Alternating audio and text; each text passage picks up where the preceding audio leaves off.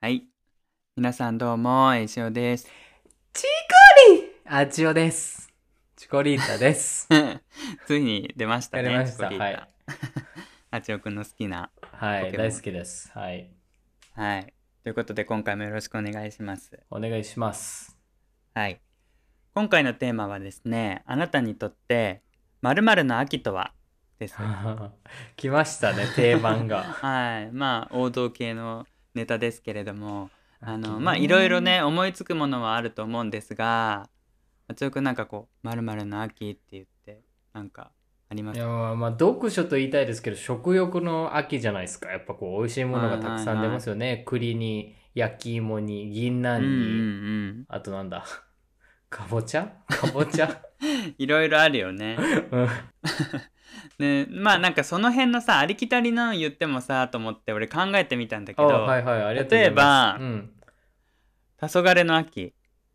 黄昏かうんー詩的ね、あと憂鬱の秋。あまあまあまあね。はいはいはい。結構なんか悩んだりしない秋って。悩むね。うん。うん。でまあああとは当たり前だけど涼しい秋。ね。まあこんなところで。ねなんとか言われてそうね。秋ってやっぱりこうね 悩んじゃったりするよねっていう。そうだね。病みがちだよねみたいそうなだね、感じ、うん。そうだね。とかまあいろいろ思いつくとは思うんだけど、はい。あのネット記事でねまたまたこう〇〇の秋にちなんだものを見つけたのでちょっと紹介しようと思います。はい。はい、えーまずは旬の味覚を楽しむ食欲の秋。まああージョー君さっきね出してくれたけど。うん。うん。秋の味覚といえばさつまいも梨栗サンマ。しいたけあ違う松茸か。しいたけは一年中あるね。松茸柿新そば。滝？思い浮かべるだけで。ん？柿柿。何滝って？柿柿オレンジ色の 滝あのフルーツ。あれかと思ったあの滝。あのウォーターフォールかと思った。違うね。ウォーターフォールじゃねない。柿です。はい。柿っていうの？柿だとでも貝貝になんない？柿？柿？柿ね。柿。柿だよね。うん。思い浮かべるだけでお腹がグーッとなりそうですね。なぜ秋には食欲が増すのでしょう？1日照時間が短くなると心身の安定につながる脳内のセロトニンの分泌が減りそれを補うためにたくさん食べたくなる。えー、じゃあやっぱりうんセロトニン減るからやっぱり黄昏ちゃったり憂鬱になっちゃったりするんだね。え冬眠準備じゃないの？あーまあまあそれもあるんじゃない？日照時間が短くなるとってことだから。うんうんうんうん2気温が下がると基礎代謝が上がるため寒い冬に備えてカロリーを蓄えておこうとする。あ冬眠じゃん、なるほどね。うん、といろんな説がありますが美味しいものがたくさん、えー旬を迎えるからというのもシンプルな理由の一つ。栗かぼちゃぶどうなど秋の絶品スイーツを味わいに出かけてみませんか？っていうこと。えー、いいね。いいね。栗 栗狩りとか行きたい栗狩り？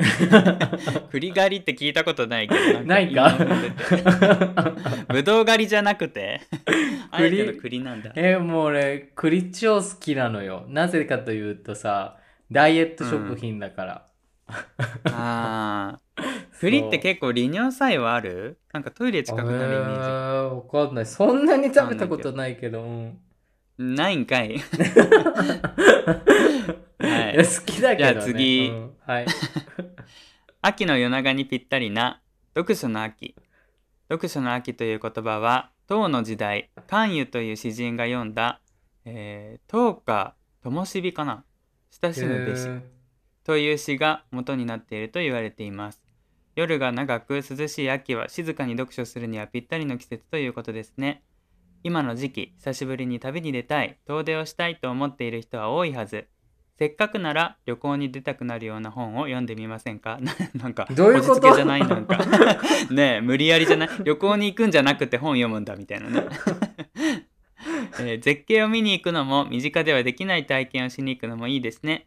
たとえタイミングが合わなくても妄想の中の旅行だって楽しいものあそういうことねうん身近な図書館やブックカフェで素敵な本を探してみましょう。まあ旅行なかなか行けないから本で行こうみたいなところも確かにあるかも、ね。Google マップでよくね。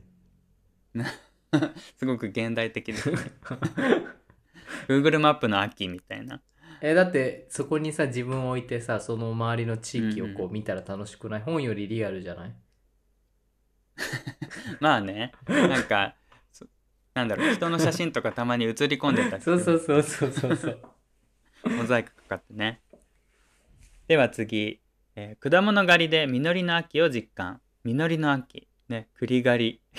えー秋が旬の果物といえば、えーえー初秋？初秋の桃から始まって、いちじく、ぶどう、梨、あー柿イチジクリンゴね晩秋まで美味しそうな果物がずっと続きますね。スイーツやフルーツブレッドなど、一手間かけたものも美味しいものですが、取れたてをそのまま頬張るのはこの時期ならではの贅沢。この秋は近くの果物狩りに出かけてみてはいかがでしょうか？どうですか？俺さ 結構果物好き嫌い多くて梨、うん。この前も出たけどあんま食べられないし、うん。食えるのリンゴと栗くらいかなって感じイチジクってさ食べる？うあえて。ーんまあ見かけはするけどなかなかねなかなかないよね。うん。うん。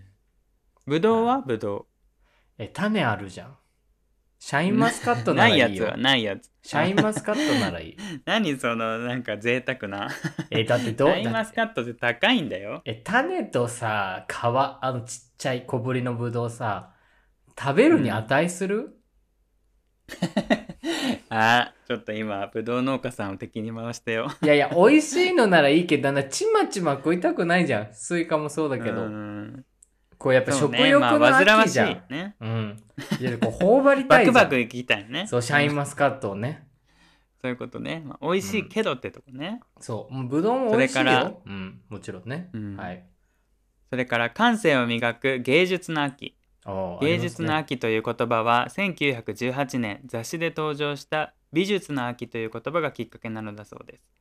大正モダニズムが花開いた時代芸術の秋はすぐに根付いてえ根付いすぐに根付いていったとか涼しくて快適な秋はじっくりと作品を鑑賞したり制作に取り組むには絶好の季節なんかささっきからちょっと涼しいっていうだけでさ なんかいろいろ本とか 芸術とか涼しくなくてもよくないみたいな感じしかもさ芸術ってさなんかあの石とか粘土とか絵の具使うからさ気候によってさ絵の具が固まりやすかったりとかさ確かにするから意外と難しいんじゃないのかなと思うんだけど涼しいだけで 全て芸術がうまくいくのかな ついついね今度つっつきたくなる私たちの 悪い癖ですけれども。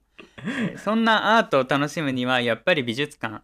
幸い全国各地に個性的な美術館があります。旅行の目的地の一つに美術館をチョイスする人も多いのでは、えー整理券制やネット予約制を採用しているところも増えて混雑の心配もあまりないのは嬉しいですね。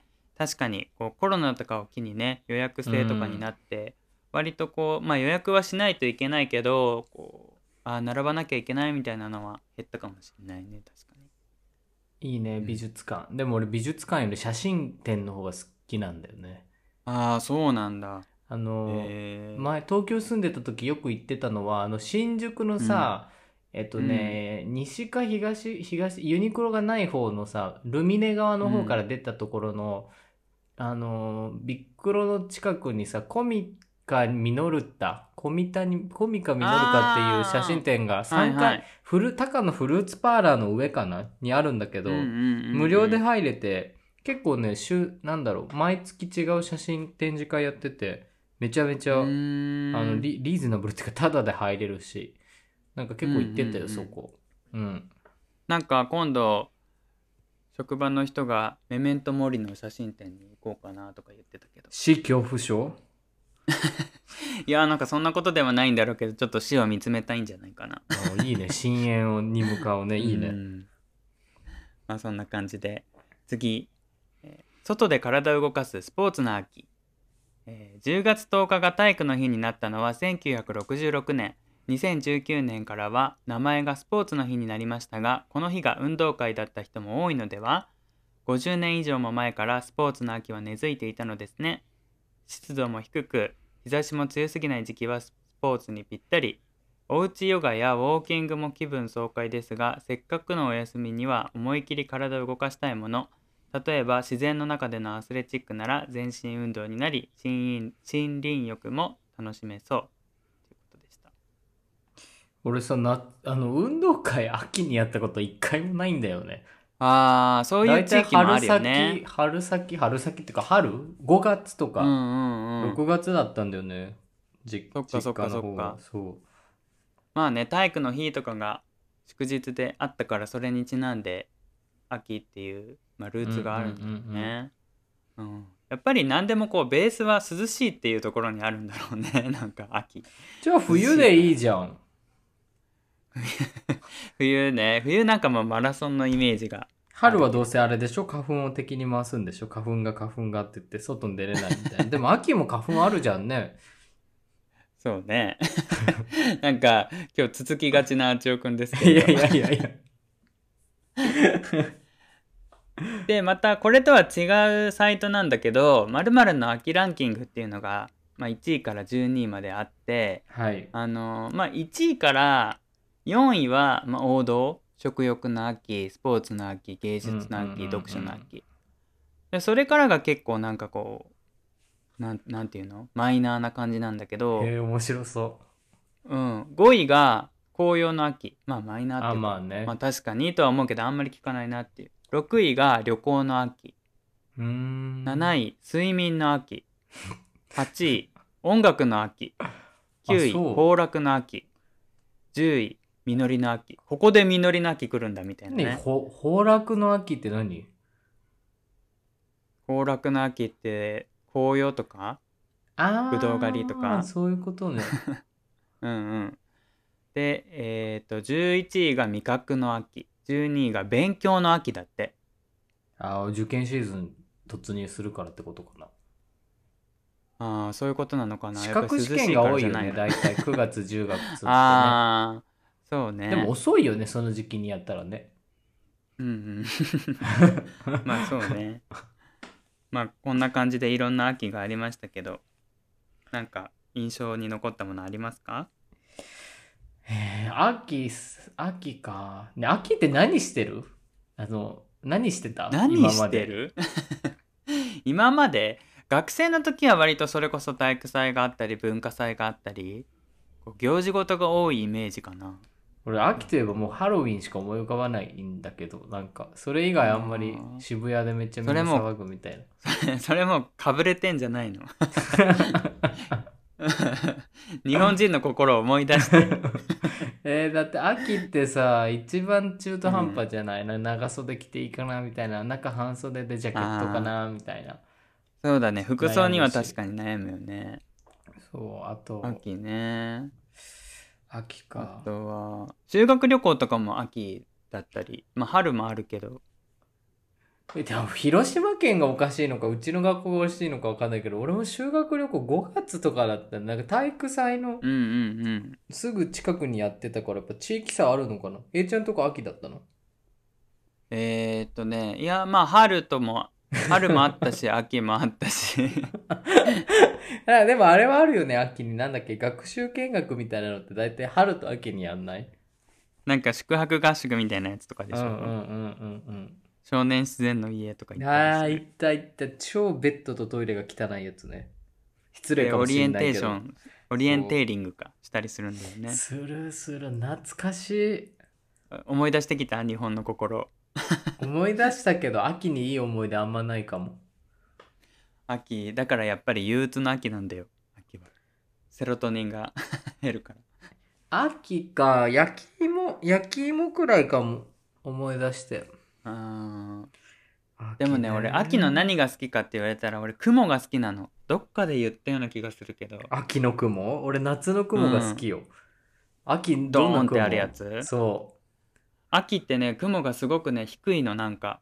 うへえでなんかこうなんて言うんだろう触れそうなというか小さい雲がポンポンポンポンって澄み切った空にそういうの好きなんだねちゃん。イメージ。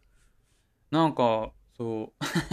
そういうの好きっていうかなあ秋の雲いいなって感じ、え秋とまあ、冬過ごしやすいよねね。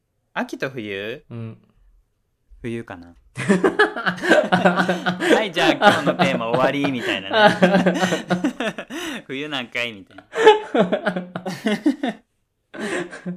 あうん秋ほら俺誕生日が秋だからさ。あそうね。なんかこうちょっとうんなんだろう。で誕生日といえば去年グレさんがあの A ちゃんの誕生日サプライズしてほしいから一緒に日本に帰ってきた時やろうみたいなやってたのを思い出したな、なああの人でも忘れてたけどね。最初さなんかフランスにいてさこっちに帰ってくるのがさ俺の誕生日過ぎてからでさ「いやあの」みたいな「誕生日なんですよね」みたいな。誕生日アピあール自分の自分の誕生日でしょみたいな。グレの誕生日もさ10月だからさ「うん。いやいやまあまあそれもそうなんだけど」みたいに言ったらハッとしてたっていうね。でも結局それは早めてくれたけどねそんなこともありましたよ。えー、でも10月か。なんか日本で過ごすじ秋もいいな何や何やってたかも覚えてないけど。ねえ紅葉とかもやっぱいいよね。大人になるとその良さがわかるというか。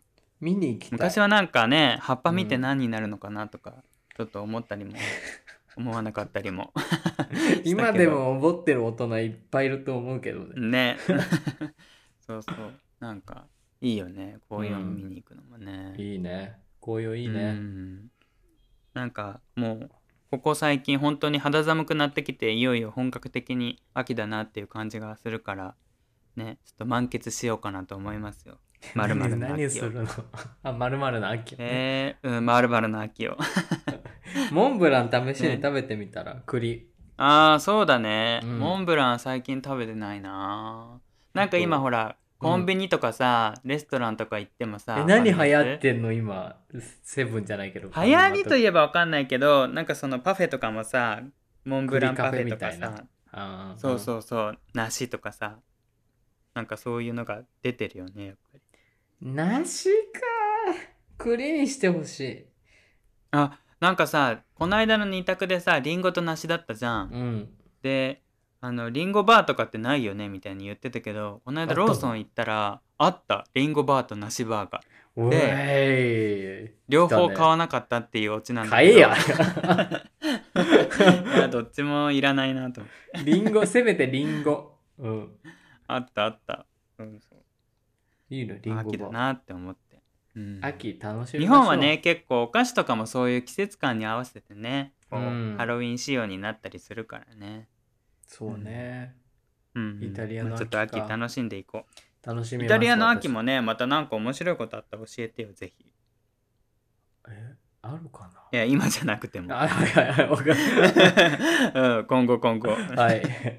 はい、近況報告お待ちしておりますのではーい。はい。ぜひぜひ皆さんも〇〇な秋教えてください。ということで、今回のテーマは、あなたにとって、えー、〇〇の秋とは？でしたはい。皆さんにとってのうまいものが見つかる手がかりになったでしょうか？質問やご感想など、たくさんのお便りお待ちしております。お待ちしております一番うまくて、まずいもの。はいそれでは、今週のアップデートです。はいでは私からですが、最近あの近くにあったスーパーがリニューアルしましてうんうん改装して、内装とか変わったんですよはいはい。ででまあちょっと簡単にざっくり説明するとイタリアのスーパーってその結構チェーンのところが多くて、まあ、うんうん地域差もよるんだけど、そこのスーパーはあのコナドっていうスーパーでコナドまあ、ちょっと大きなコナドっていうコナット。コナドっていうところで、うんまあそのまあ普通に普通に結構全国展開されてるチェーンのスーパーで、うん。まあまあ広めのスーパーなんだけど、もうね、結構前からあって、もう内装がガタガタだったから新しく変わったんですよ。うんうん。で、で、変わってから、なんかね、変わってから俺行きたくなくなったのね、そのスーパーに。えー、なんで？なんでかっていうと、うんなんか、うん、これさ、スーパー戦略なのかわかんないけど、スーパーってどこもさ、はじめ野菜から始まり、うん乳製品に広がり、うん。ちょいお菓子に広がり、うん。精肉に広がりみたいな流れがああったじゃん。確かになんか最初野菜だよね。なんでだろうでそのコナーと昔ねうん。もちろん野菜から始まってたんだけど、うん。なんかそのうんなんか昔の作りなせいかその通路立ててスーパーに商品が配置されてないんだよね。普通スーパーってなんかこうつ順番ごとにさ結構分かれてたりしてさ流れ作業のごとくさそのお客さんをさばくためにさ、結構通路が一方通行というかさなかなか戻りづらいなんだろう仕組みになってるスーパーって多いと思うんだけど、うんうんうん。昔あったその改装される前のコナンとはもうそういう順番とかなくてもう本当にねな棚が置いてあるだけのすっぱ抜き状態のなんかスーパーだったのよ。コストコみたいだな感じ？から結構そうそうだからもう行きたいところに勝手に行って好きなの取って順番とか気にせずあと通路の幅も広くてうん。でレジも多くて超買い物しやすかったんだけどなんか新しく変わってからそいろんな新しい電化製品というかなんだろうその発見機みたいな惣菜コーナーで、うん。その何店員さん呼ぶ時の発見機も機械に変わってるし、うん。レジもちょっと自動レジがついた。プラスその人力のレジ普通のレジがついてて、なんか人力って。昔までさ 人人力っていうかあの手動っていうかな人がやるやつね、まあいわゆるねいわゆるレジだよねそうあれが増えたせいでさ幅も超広がってて、レジだけなんかすごい横に広くなってんの、で、うんうん。そのせいでそのスペースがめっちゃ狭くなってるしあとその人の流れを作るために通路を作ってさなんか商品棚でこういろんな道をこう作ってるせいで、うん。なんだろう。なん向かい合うなんていうのこう通りすがりに人が通るのが結構難しくなったというか、うん。スペースが狭くなってね、うんうん。ですごい不便になったしなんかいちいち野菜そう野菜買わなきゃ買いたくないのに野菜コーナーと乳製品と精肉コーナー絶対通らないとなんかコーラとかさそういうジュース系に行けないとかうん。ビール買えないっていう構造になっててちょっと面倒くさくなっちゃって新しくできて綺麗なのよ。で初日とか俺、はいはいオープン8時なんだけど7時50分くらいにあれと2人で並んで入ったくらい楽しみにしてたんだけど なに？なんかちょっとなんか、そうそうそう、何もやることなかったからね、その日。で、まあ行ってたんだけど、そう、なんかあんまりなんか、自分の中でヒットするスーパーじゃなくて新しくなったやつがね。で、まあちょっと足が遠のいて近くにある、あの超激安スーパーに、まあ通うことになったんだけど、なんかもっとさ、スーパーのひ人に対して別になんか文句があるわけじゃないけど、なんかこう、マーケティングとしてさ、今までさ、いろんな業界がやってきたことって、確かにさ、理にかなってるし、いいと思うんだけど、うん。なんかさ、全部がそうなると、ちょっと目新しさがないというか、うん。なんか新しい機械を置けばいいだろうとか、確かにね。ちょっと内装をおしゃれにすればいいだろうじゃなくて、なんかこの概念を覆す何かがちょっと欲しいというか、前もさ、刺激に飢えてるってなんかさ、話あったけど、なんか多分みんなもうさ、スーパーの刺激に飢えてると思うのよ。なんで野菜から入るの？みたいな。もちろんいいんだけど、でもさ、野菜さ、野菜コーナーってそんなに人気と俺思ってるんだよね、正直言うと。なんで手前なんだろうね。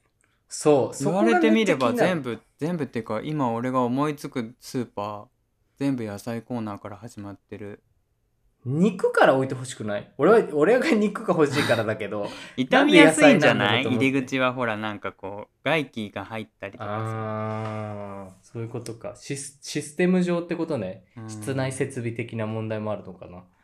ねあと入れやすいとか、ああそうね野菜。面白いよね絶対理由があるはずだよねでもさ、野菜から見ると俺マジでその買い物意欲が落ちるというか、なんかさ、え、だってさ、野菜見てさ、よし、いっぱい買うぞって思わなくない？なんかちょっと美味しそうなさ、うん。お惣菜とかさ、なんかああいう、何？ハム系のものとかが置いてあってさ、いらっしゃいませ、いらっしゃいませみたいになってる方がさ、え、何このスーパー楽しそうみたいな。新しいのあるのかなみたいな。で、帰り際に野菜があって、あ、野菜ちょっと買わないとねみたいな方がいいと、個人的に思ってんだけど、逆ういにうみんな野菜を奥にするとそこまでたどり着かない人が多いんじゃない？あんまり野菜ってさまあなんだろう人気じゃない方に入ると思うからやっぱりみんな肉とかお菓子とかそういうの方でもう野菜買うなら惣菜でいいやって思ってそっちでもう出来合いのもの買って野菜は買わないパターンってもうレジに行っちゃうなるほどね。だから買わせるためにあえてもう先に置いてんのかもしれないよね。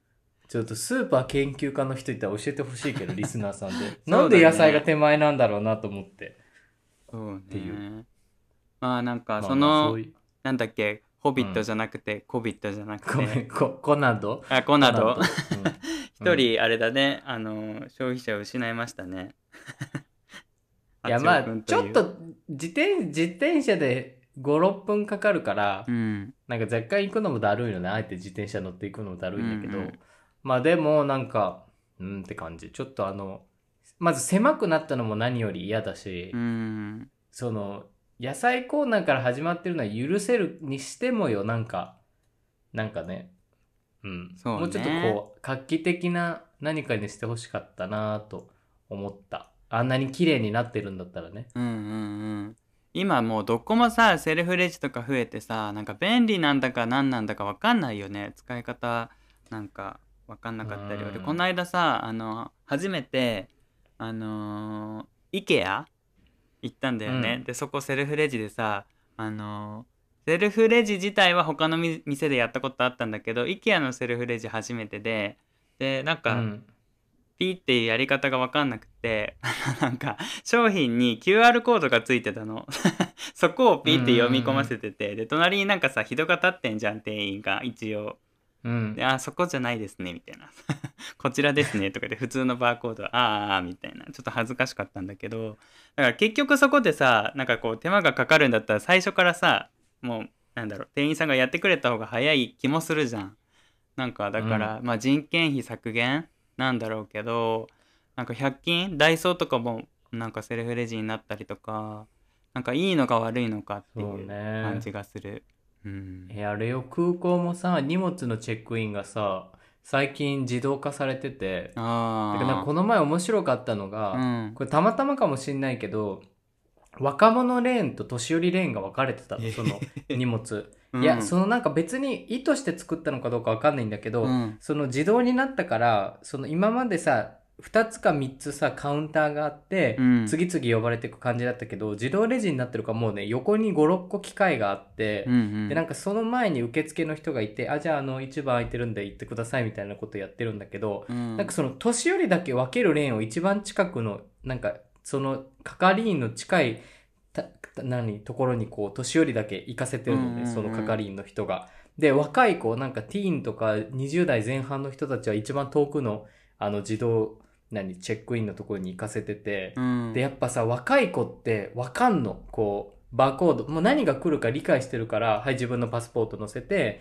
そのバーコード取って荷物載せてでなんかこの荷物に危険物入ってませんみたいなパネルでチェックして重量確かめて自分でシール貼って荷物をレーンに流すみたいな一連の作業が、多分瞬時にモニターに映ってもすぐ理解できるからみんな誰も係員も聞かずパパッとやってんだけどやっぱりね50代60代の人はなんかタッチパネル押していいのかに荷物の横にある変なパネルを押していいのかみたいなめっちゃ迷ってて係員がこういつもこうやってたから係員もなんかね年寄りと若者を分けててその自動レジで。自動レジチェックインのところで。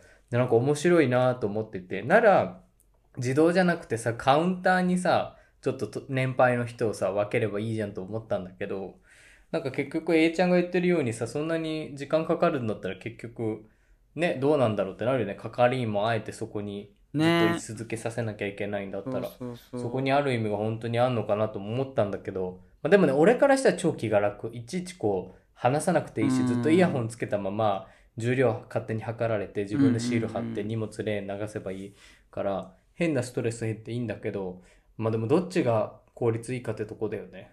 そうね。簡略化したんだろうけどなんかかえって手間がかかるんだったらなんか今までの方が良かったよなみたいなことってあるよね。連鎖化するのはいいけどなんかうん。ね。うちの職場もなんかこう年給とか取る申請があのこの間から全部電子化されて今まではもう紙に書いて出してたんだけど、でまあパソコンでやればいいから簡単にはなったんだけど当日にその午後から休み取りますとかっていう時はパソコンでも打ってかつメモで取りますみたいなのを書いて上司に報告してくださいみたいに言われてえだったら二度手間じゃん。結局そこに結局そこに書いて出すんだったら今まで通り紙1枚の方が1回で済むじゃんとか思ったりなんかややこしいというかなんか便利なようで便利じゃないみたいないや多分あれだよね。人事とか経理系の人が楽になるようにそうそうそう。結局ね。データ化させてるんだけなんだよね。うん。ね。えなるほどね。そういうのあるよね。そっかそっか。まあまあまあ私のスーパー事情と、うんうん。自動レジでスペース減りましたっていうお話でしたっていう。いや面白い面白い。ートです。うん、なかなかほらあなたにとって〇〇とはっていう二人語りの中ではさこういう話って出てこないじゃんまあ確かにね。そうなんかアップデートの良さだなって思った。いやありがとうございます。どういたしまして。はい。はい。以上でございます。はい。はい。それでは続きまして私のアップデートなんですが、はい。えー題しましてはい。キャリアに悩むみそじ。あー。前々からなんかそういう話言ってたよね。うんうんうんうん。そうそうそう。まああのー夏の終わりぐらいにもねちょっと話したと思うんだけどこれから10年間どうやって生きていこうかなみたいなことをなんか実家に帰った時に考えたりもして、なんか今のままの生活だったら今はいいんだよね。すごうん。く仕事もしやすいし自由も取りやすいし生活も困ってないし。うん。うんだから今だけにほんと焦点を当ててそれこそマインドフルネスじゃないけど、うん。あまり先のことを考えて悩まずこうもう今目の前を楽しむっていう観点からすればもう100点満点だと思うのよ。うん。まあいろいろあれどね。うん。なんかこうありがたい環境にあるなと思うんだけどまあね年も取るし、うん。とはいえその安定した仕事とは言えないし、うん。でまあそのグレとの関係のことも考えたりまあいろいろ加味してね親も年取るしとかねで実家に近いわけじゃないじゃん。帰ろうと思ってもすぐに帰れる場所じゃないし。まあ日本国内とはいえね。だからうーんとかいろいろ考えてて。でなんかそのやっぱり考えてても何も変わらないから何かこう頑張ってみようかなと思ってその資格をね取ったらいいのかなとかいろいろ調べて、うん。で大学に通ってみようかなってちょっと思ったおの。いいじゃん。ででなんかその院まで出て取れる資格とかがあってうん。でなんかそういうのを今視野に入れて動き出しててもう実際なんかあのーいろいろ調べてあのー志望動機的なのも書いたえり研究経過宿書とか書いてんの？あなんかそういうのはないんだけどああのーうんうんうん。自分が以前卒業した大学にこう成績証明書とかあるじゃん。そういうの取り寄せたりとかもう実際動いてはいるんだけどなんかはたとまた考えてやっぱりこう石橋を叩いて渡らない みたいな感じに今なってて何がっていうとやっぱりお金なんだよね。あうの大学と院まで行くって考えたらまあ俺一応大学は卒業してるから途中で編入学できるのねうん3年とかから。でまあそれで34で院合わせてまあ最短で4年じゃん。えいいんだけじゃ嫌なの？あの俺が今行こうと思ってるところが全然その教育と関係ないからまた一から学び直さないとっていう感じだから大学から行かなきゃいけない感じになってなるほどでねその働きながら行く感じになるから行くなら収入もやっぱないといけないし、うん。そしたら通信制とかになるじゃん。うん。そしたら最短で4年だけどまあそのうまく単位が取れなかったら3年になったりねこう増えていくわけで、うん。で院に行くなら行くでまた院試も受けなきゃいけなかったりいろいろあるわけじゃん。うん。でそのトータルで学費だけで考えたら今の貯金とか合わせて出せるのね。でも、そのこまごまいろいろかかってくるじゃん交通費だったり。そのやっぱり日々の家賃とか保険とかそういうのも考えると到底いや無理だなっていうところに今こう至ってて。うん。その例えば院まで行かなくても大学だけはチャレンジしてみるっていう手もあるかもしれないけどそのすごくリスキー？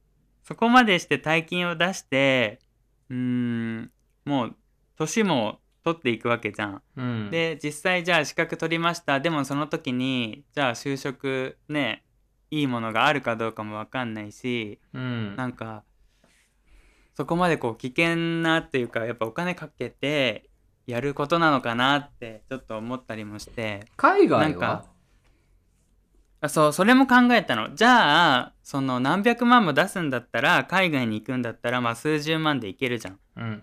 でそれも思ったんだけどでもなんかその自分の心がやっぱり海外行きたいってあんまり思わなくってだったら大学で勉強したいっていう方が今の自分の気持ちは傾いてたのねだから今もうどんどんどんどん動いてたんだけど、またちょっとこうお金っていうところが引っかかって足踏みをしていてなんかね。分グレは応援してくれるしそのやっぱり何かに頑張ってほしいって思ってるだろうから俺もやっぱりこうねあちおくんとかグレとか、まあ、アレさんとかいろいろ頑張ってる人たちの姿を見て自分も何かしなきゃいけないなっていう思いはずっとあったから頑張りたい気持ちはあるんだけどやっぱその現実的に考えてそれが今なのかそのリスクを払ってでもでも今じゃないとできないって思いもあるの。今の仕事だから時間も捻出できるしまだまだ年もさ、まだギリセーフじゃん。4年かかったとしてもまあ35とかで。うん。とかねいろんなことを加味して職場の人にも相談したりいろいろ考えたりもしたんだけどなんかもし別のものに頑張ろうって思えるならそっちの方がまあ経済的には安定して頑張れるかなって思うんだけど自分がまだそこまでこうやりたいって思うものが見つからなくってまあねっていうねちょっとまあ大学か。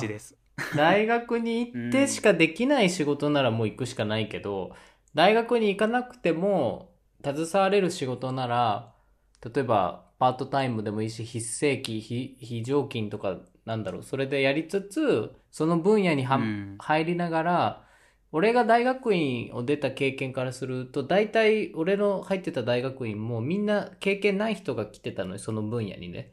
でもちろん制限とかなくて、ただその分野に精通してた人がずっと例えば、まあ、45年仕事しててもっと深めたいって言ってくる人が多くて。で、うん。うちが帰って俺が帰ってたとこは夜間だったから夜仕事朝仕事して夜来る人とかいて結構ね、うん年数かけて卒業する人もいいたのよ。でもうん大学院卒業したからってすごく豊かな未来が開けてるかって言われたら俺はそうとも思えないんだよね。よね。やっぱりこうみんな自分のところの職場に帰って、まあ、大学院で学んだことの知識をねこう深めていくっていうだけの話で要は結構大学院って自己満の部分があって大学卒業してるだけでいろんな仕事って多分日本だとできると思うからあとはその分野にどれくらい経験があるかっていうところだとも思うしむむしろ別に経験がなくてもできる仕事っていうのたくさんあると思うからなんかそっちにチャレンジしそこお金がね気になるんだったらでもいいのかなと思うし今別になんだろう大学で学ばなくても学べる機会ってたくさんあると思うからまあうん。もちろん A ちゃんがやりたいことにもよるよね。そのちゃんとそういう学歴がないとダメだったら出るしかないと思うんだけど。そうなのよそうなのよ。だから俺が今考えてるのが国家資格が欲しくってそれを取るためには大学と院を出なきゃいけないっていうの決まりがあるから、うんそこを目指すならもう避けては通れないんだよね。だから気持ちはあるし、うん。もう実際こうやって動き出してるぐらいだから俺にしては珍しいのよ。ここまでもう自分の気持ちが固まって動いてるっていうのは。まああとお石橋渡ってるんだよもう。そう渡ってるんだけど引き戻した方がいいかもしれないってやっぱり思ってる。ですごくそのお金のことだけじゃなくってお金がないってことがストレスにつながってその今安定してるグレートの生活もどうなるか分かんないし、うん。そのやっぱり節約しなきゃいけないから日々のこう2人で楽しんでるデートとかこういうことしようとかっていうのもちょっと我慢しなきゃいけない。でうん。それが数ヶ月ならねあれだけどまあね数年続くわけでまあ職場の人とかに相談したら「いやそれで別れるんだったらそれだけの人だったってことですよ」とかって言われて。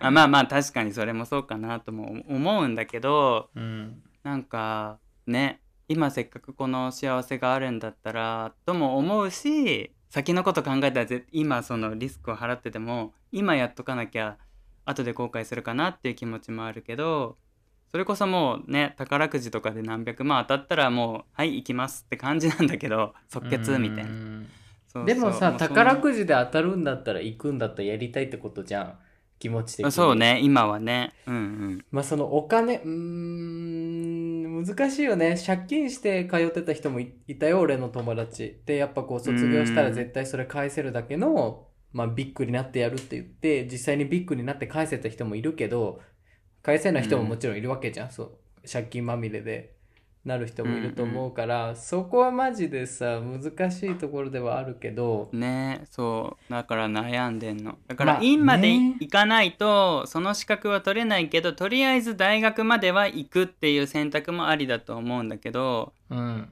なんかそれでね様子見てまた数年後に院を院だけを受けてそこからやるっていう手もあるけどちょっとこう頭の中でじゃあそれ行くためにお金があとどんくらい今の仕事を続けたとしてねあとどれくらいかかるかなって計算したらざっくり。もうそのうまく順当にいって院を卒業してももう多分40ぐらいなの。年が。うん。40かみたいな。いや もうねまあまあ。海外ですよ A ちゃん。お金の心配するんだったら海外ですよ。海外の大学で例えば通信の大、まあ、その日本の国家資格は日本の大学しか適用だされないんだったらもう日本で行くしかないけど。うね。うん。そうね。ただからその分、例えば、ね。まあ英語なら英語をまた一から頑張るとかフランス語ならフランス語を頑張るだったらまあできるじゃん。まあ、うん。大学大学院行くよりも全然安くうんうんうだんけどなんかそこにパッションがあるかって言ったらないっていう ななんかそうそう今までと一緒だなって結局なあなあで終わっちゃうなっていう感じがしてそうね。その国家資格を取らなきゃいけない夢が A ちゃんを幸せにするんだったらさ、何歳になってもやってもいいと思うし、例えば40になってもなれるんだったら幸せでいられるんだったら年って関係ないと思うから別にいいと思う。んけど、その年齢気にするんだったらもしかしたら片手までその国家資格を取った方が幸せになれると思うし、うーん、なんかね焦ってるだけな感じもするの自分の中で。なんかしなきゃって、でも何もしなくてもいいじゃんっていう声もどこかから聞こえてくるっていうかやっぱ周りが走ってるのを見ると自分も走んなきゃって思うっていうか。うんうんうんううん。ん。わかる？この気持ち。なんか変に焦っちゃうっていうか全然今のままでいいのにで今の幸せも望んで掴んだはずなのになんか今を変えなきゃいけない気持ちになるっていうか。そうなか。んかね。そうそうそう。だってみんな進んでるじゃん。俺の周りみんな 頑張ってるしみんな みんななんかこう将来のこと見据えてやってる諦めよなんか自分は諦めようでいいのかなって 俺結構諦めてるから大丈夫かも。意外と。なんかもう、何？その、就職活動をちゃんと日本でしなかった段階で、俺はキャリアを諦めてたのよ、もうその時から。日本でのキャリアもそうだし、海外でもキャリアもそう。なんか俺はそこまで自分が大成する人間じゃないって思ってるから、だから結構諦めてきたから、いろんなことしても別に不安にならないというか、諦めてない人ができないことを今自分はできてるんだから、それはそれでいいのかなと思うのね。例えば今やってる、まあ、ウェブ関係のデザインの仕事もそうだし、動画制作もそうだし、カメラマンとして働いてるのもそう、いろんな仕事やってるし、全部中途半端だけど、でも例えば、今のスタイルじゃないといけない撮影場所とか、できない仕事のオファーとか、いろいろあるうんと思うから、それって多分キャリアを捨ててない人はできなかったことだし、会社に属してる人はできないことだから、それは例えばアマチュアだろうが、プロだろうが、中途半端だろうが、それはなんか俺の中では結構納得できてて、その、もちろん A ちゃんのことに関して言うとお金が関わってくるから、一概にさ、うんどういうあり方がいいかとは言えないけど、例えば借金してでもそれになって幸せなんだったら、それは借金を返す過程も幸せじゃない。辛いけど、慣れてる自分は幸せじゃないのかなと思うのね。ただその借金があって、その資格を取ることが許せないんだったらやっぱ借金がない状態でその大学院に行って資格を取る方がやっぱ A ちゃん的には幸せだと思うから、うん。俺はうーん行くのありだしその言ってるように大学だけ出るっていうのも一つの選択肢としてありだと思う。その替えが利くというか例えばストレートで、ね。そう途中までやっててでもし4年って結構長いから気持ちが変わることもあるし、まあ俺がまあ大編入して2年ね。3年4年で。でその俺も大学院時代にさ自分の書きたかった何？院のテーマって論文のテーマっていうのももう7回8回くらい変えてるし結構みんなうん入ってからブレるというか、知れば知るほうんそうど、だね。いろいろ知るもんね。そうだからその初めの2年だけやるっていうのも一つ一個の行動として安全圏でありだと思うしその分野について知識が深まればさ国家試験まで行かなくても自分がやりたい似たような仕事が見つかるかもしれないし、うんうんうん。その国家試験が必要な仕事の、まあ、アシスタントなりサポートなり、まあ、株の、ね、会社だったり組織だったりで働きながらどんどんなんだろうなんか夢を高めていくというか気持ちを高めていくってこともできると思うからなんかとりわけ全部4年でやるっていうよりは1年でも2年でも行ってみ編入してみてそこであやっぱ嫌だったなと思ったらそれはさお金で買った経験としてもう諦めるしかないしお金払わなきゃ学べなかった経験だなと思ってさ諦めるしかないかなと俺は結構諦めの境地でいつも物事やってるから、A ちゃんもそうした方がいいよとお金が関わるから一概に言えないけど、もしそのね、うん。貯金とか全然心配なくて2年通れるんだったら一定卒業してみても全然いいと思うし、それをやり続けてることで、うんうんうんなんかもっともっとこう、やる気が出てさ、やろうぜやろうぜみたいになるかもしんないから、2年行ってみるのはありだと思うし、うん、全然いいと思う、それは。また違うものが見えてくるだろうしね。そうそう。で、やっぱ何かやらなきゃいけないって思うんだったら、なんかとりあえず手始めに入ってみて、やっぱ嫌だったなと思えばやめればいいだけの話だし、うん、うんうんうんかなと思うけど。そうね。なんかそう言われる、職場の人とかにも。まずはその環境に身を置いて動き出さないとあの変わらないからあのねそのお金のこととかは後でどうにでもなるから、まずはもう今やんなきゃ。最悪体売りゃいいし、なんか嫌なことやりゃいいわけよ。売れない売れない売れなくても買ってくれる人いるか売れないら、あの誰か絶対に買ってくれるから、それでいいんじゃない？って俺は思ってるね、いつも。なんか最悪、路頭に迷うんだったら、ね臓器なり体なり売って生きてきゃいいかな、的な。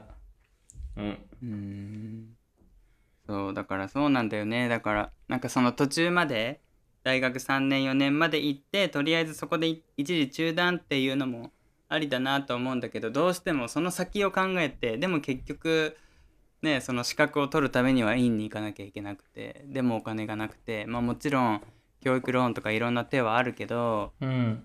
なんかそこまで気持ちが続かなかった時になんかねとかね。まあいらんいらん心配までしちゃうんですよ。まあでもなさ、ね。こ根本的な問題はさ、日本のその大人になってからの学びの機会が少ないっていうことと、あとその、うん。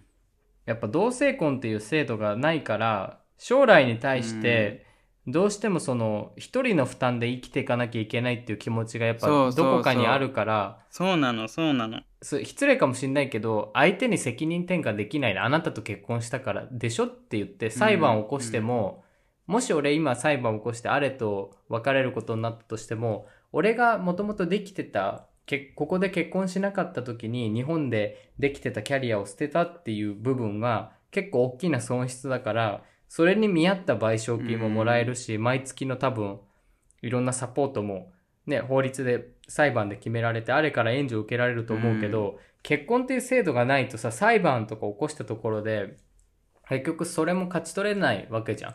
そこに費やした時間が、もちろん結婚生活をそういうなんか何計算で考えてはないけれどやっぱそこがないとね、うんうん。人が行動しようとした時の安心安全につながらないからそれも問題ではあるよね。やっぱあと高いよね学費が。うん。うん。だからそのなんだろう。それが一番ではないけどマイナス的に考えてやっぱグレと別れた時に一人で生活できる自分になっておかなきゃって思うんだよね。だからそれってすごく悲しい想像なんだけど俺にとっては。でも、うん。なんかそういう未来が来ないとも限らないし来そうな気もする。なんとなく。わかんないけど。まあ、じゃあうんそしたら初めにそこ叶えちゃってから大学院入るのでもいいんじゃない？まあね。でもそれが見えないんだよね。それはあちおくんがさっき言ったように日本にまだ結婚っていう制度がないからっていうのに甘んじてなんかグレもずるずる一緒にいるんじゃないかって俺も相手に思う時もあるしうん。そもそも日本がって思う時もあるしなんかいろいろね複雑ではあるんだけどまあそれは結婚云々抜きにしてやっぱりこう一人の自立した人としてなんだろう生きていかなきゃいけないっていうのはもうみんなに共通して言えることだと思うんだけどうん。なんかそうそうだから。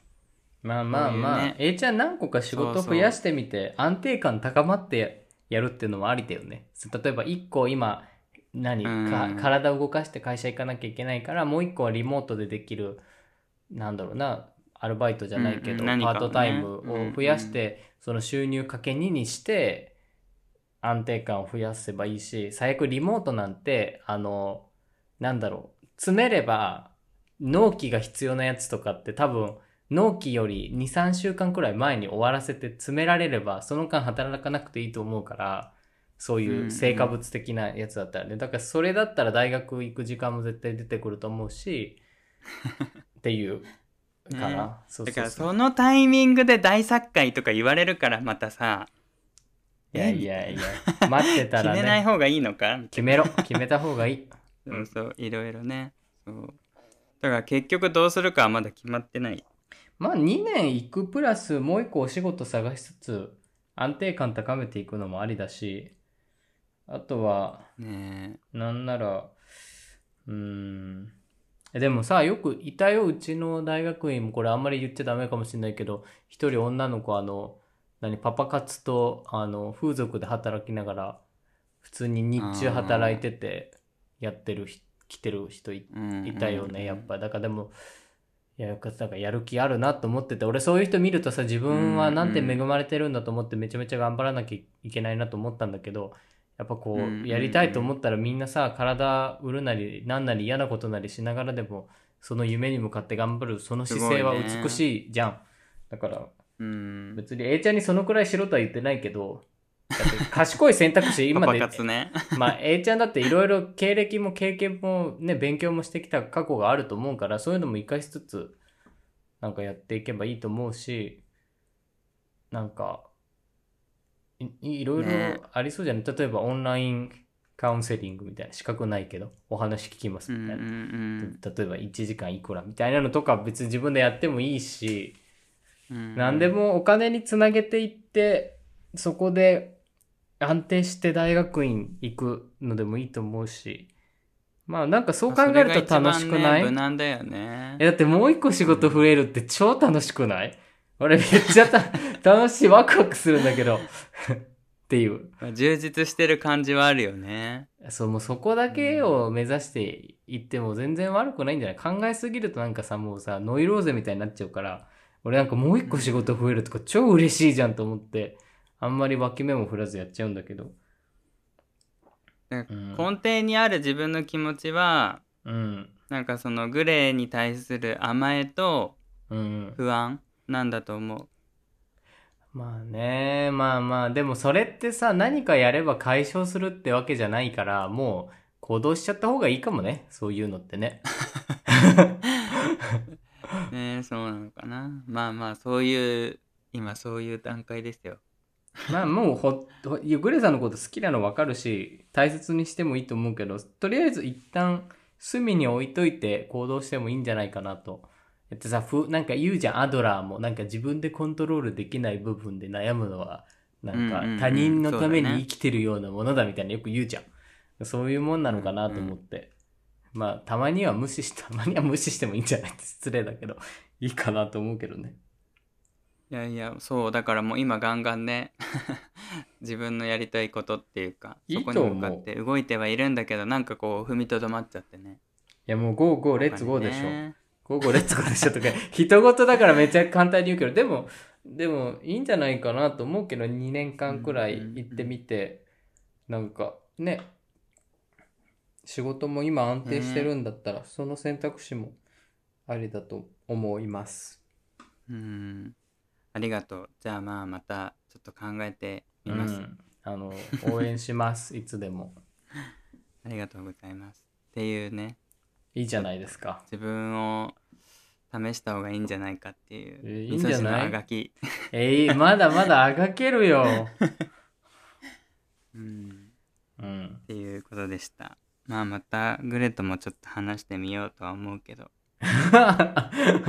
いいんじゃない？もう。好きなことやってるのが一番楽しいよ。うん。いやいや全然応援はしてくれてるんだけどね結局その怖いよ中継ぎのね。ところだよね確信に触れるのうん怖いよね。なんか、結婚する気あんの？とか、てそういうの聞くのお怖いわ。金ってやっぱ不安だよね貯金そんな全部はたいて大丈夫って思う。やっぱなんか怖いもんね思うよ。うちも貯金でこの前喧賭けだよ嘩したしね。そうんなんかその今の幸せをこう揺らがしてというかなんていうの？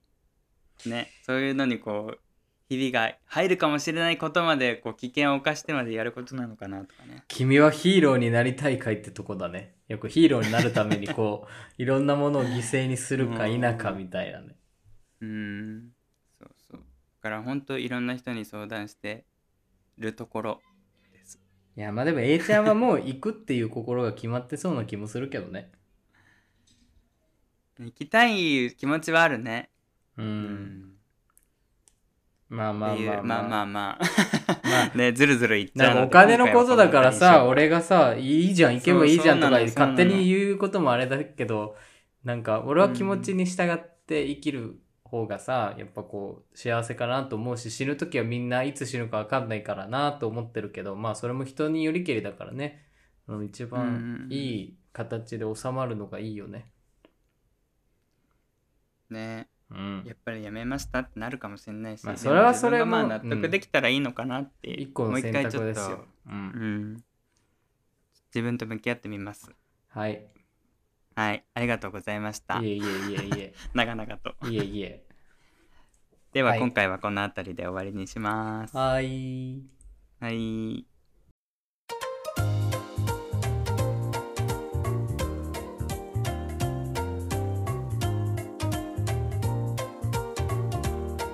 はいそれではエンディングです、今回の2択はゴールドとシルバシルバーです。ーああ私もです。ゴールド似合わないんですよ、顔色に。っていう単純にそれだけなんですが。そっかそっか。俺も別に深い意味はないんだけどまあシルバーの方がなんかなんだろうな。品がある感じがするというか。まあ自分に確かにールドね。合う感じが。うん、あれでしょ？でも名古屋の人ゴールド好きなんでしょ、金が。金のそうなの？とか。うん県民賞でやってた。うんゴールド見ると俺さ、あの、ギャル、ギャルを思い出すんだよね、金髪の。ゴールドっぽい色じゃん、全身。うんうんうん。俺あんま好きじゃなくて、ね。ゴールドの色が、色味的に。なんだか例えば腕時計とかで金の縁に金の縁取りに中がグリーンとかのやつとかは、あ可愛いなとか思うけどなんかアクセサリーとか、まあ、単純に色って考えた時に銀色の方がいいかなっていう。ただそれだけ。とさ、大体さ、悪役はさ、金馬してるじゃん、ゴールドの。あそうね。シルバーの人結構健全な人多くない、シルバー銀馬？ただの虫歯っていうね。そっかそっか。そうだから名古屋の人わざわざ金にしたりとか歯をね。なんかそういうのあって全員が全員じゃないけどランドセルも金のランドセルとかタクシーも金色のタクシーがあったりとか。やばいなんか見見てくれだけめっちゃ気にしてる感じ見てくれ。ね。ねまあ金は金で確かに良さはあるけど身につけるならシルバーがいいかなっていう感覚、えーだってゴールドの腕時計とさゴールドの太い指輪してさくるみ割ってんじゃんよくあの嫌な金持ちが。くるねみはそれ何のイメージかわかんない。ということでまあゴールドとシルバーでしたが皆さんにとってどちらがうまいものだと感じますか？よろしければお便りフォームうままずポストもしくはメールアドレスうまくてまずい gmail.com からお寄せください。ということで今回もありがとうございました。また次回お会いしましょう。番組アンカーはえいしおとあちおでしたはい、バイバイ。バイバイ